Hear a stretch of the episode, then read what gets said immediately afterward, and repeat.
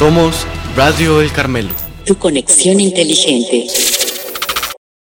Radio El Carmelo. Tu conexión inteligente. Presenta.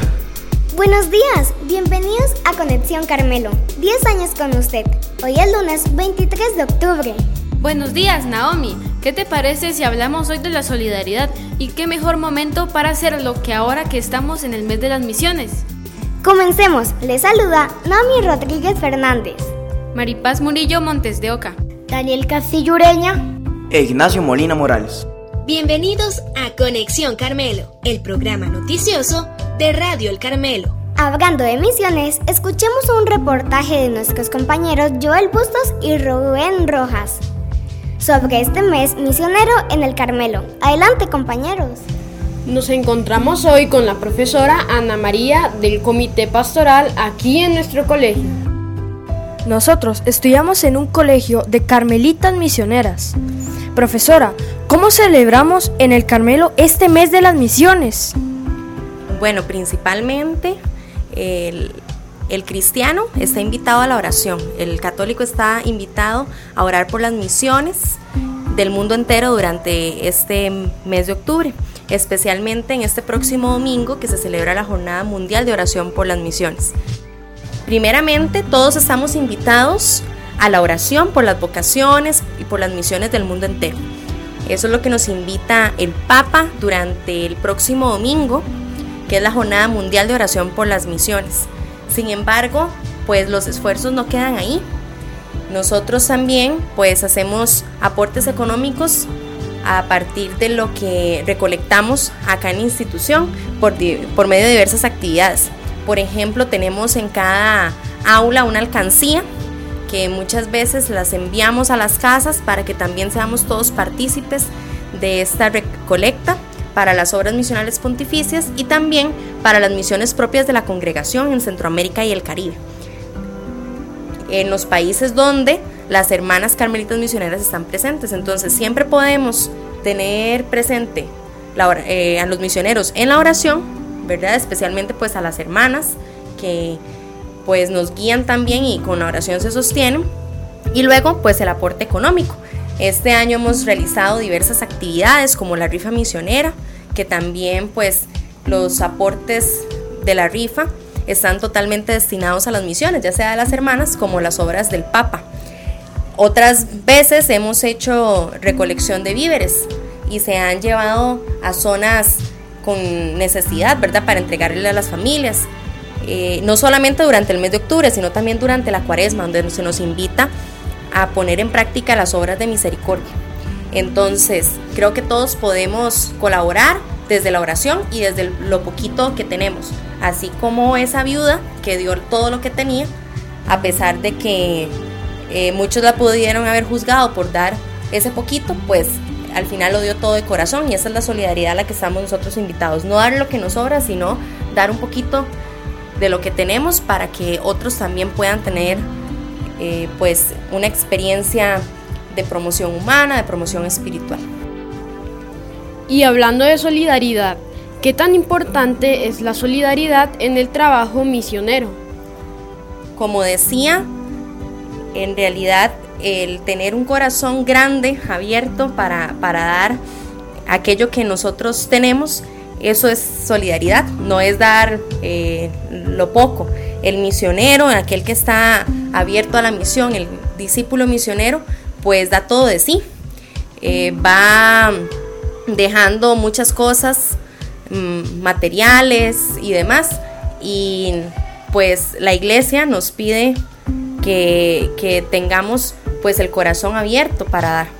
Decía el lema de este año del Domun, eh, tener corazones abiertos y, corazones que arden y pies que caminan, ¿verdad? O sea, el, el que se pone en salida tiene un corazón ardiendo por el amor de Jesús y ese amor de Jesús es el que te lleva pues a ser solidario, a darte a los demás sin importar al fin y al cabo este, tener un mérito. El ser solidario no es que, ay, bueno, me reconocen que fue muy bonito esto, que lo hice, lo, el misionero lo da sin esperar nada a cambio. Entonces es un corazón grande para dar y para amar en el prójimo sin tener en cuenta la recompensa que se pueda tener de ello.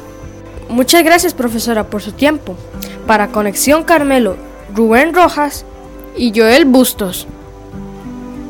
Cuando la solidaridad persigue una causa noble y justa, cambia el mundo, lo hace mejor, más habitable y más digno. Para ser solidarios, reflexionemos sobre la situación de todos aquellos menos favorecidos que nosotros y no cerremos los ojos frente a sus problemas y necesidades. Si hay una causa en la que creemos y sabemos que podemos colaborar, no dudemos en hacerlo. Escuchemos con mucha atención la siguiente historia. Wang y el mago. Wang era un pequeño niño campesino de China que encontraba gran placer en ayudarles a sus padres en las plantaciones de arroz. Un día, de pronto, dejó de llover. Los ríos y los pantanos empezaron a secarse y Wang supo que si a los arrozales de sus padres les pasaba lo mismo, el hambre no tardaría en llamar a la puerta. Un día, Wang dijo a su padre, Padre, déjame ir a la ciudad para ganar algún dinero.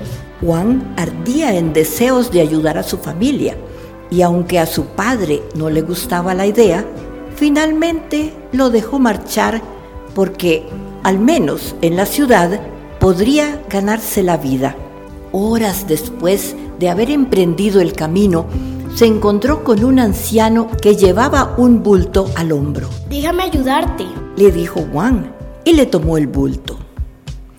El viejo estuvo muy agradecido y siguieron juntos la ruta.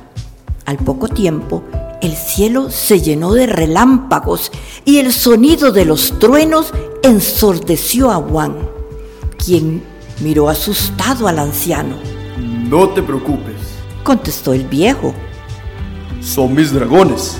Has sido bueno y solidario conmigo y quiero que los conozcas. Soy un poderoso mago.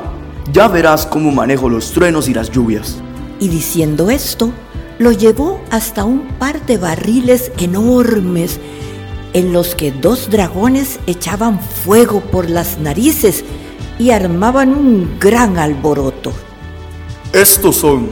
Y ahora dime, ¿dónde quieres que llueva? En la región de mis padres. El mago le pidió que subiera a uno de los barriles y Juan notó enseguida que estaba lleno de agua. El barril se elevó como un globo mientras el dragón bufaba y llenaba el cielo de destellos con su lengua de fuego. En cuanto reconoció las plantaciones de arroz de la región de sus padres, Juan empezó a lanzar agua a manos llenas.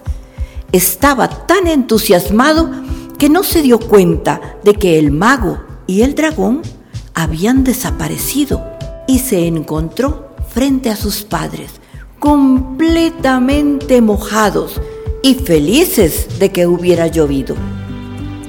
Una vez en casa, Juan les contó sus aventuras y ellos lo escucharon maravillados y orgullosos. Cuento tradicional chino, narrado por Ignacio Molina Morales y Daniel Castillureña. Y ahora terminamos con la siguiente frase. Un misionero no sabe para dónde va, pero sí sabe con quién va.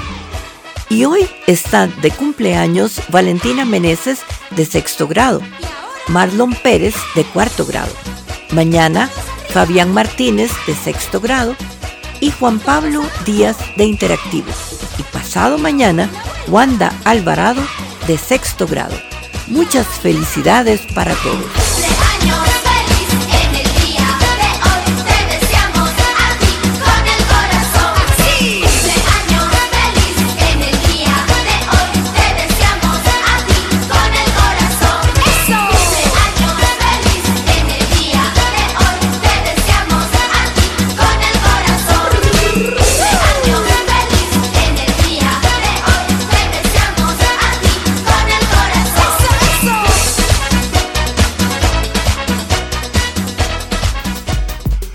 Estuvieron con ustedes en este programa Nami Rodríguez Fernández, Maripaz Murillo Montes de Oca, Daniel Castillo Ureña e Ignacio Molina Morales.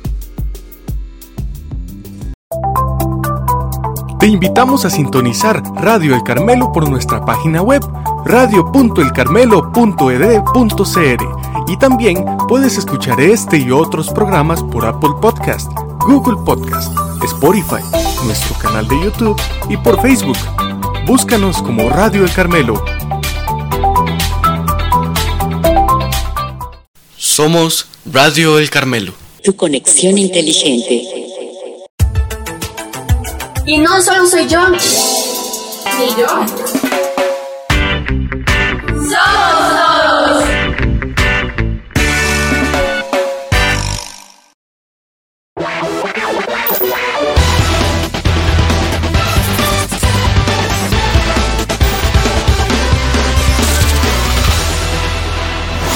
Somos Radio El Carmelo. Tu conexión inteligente.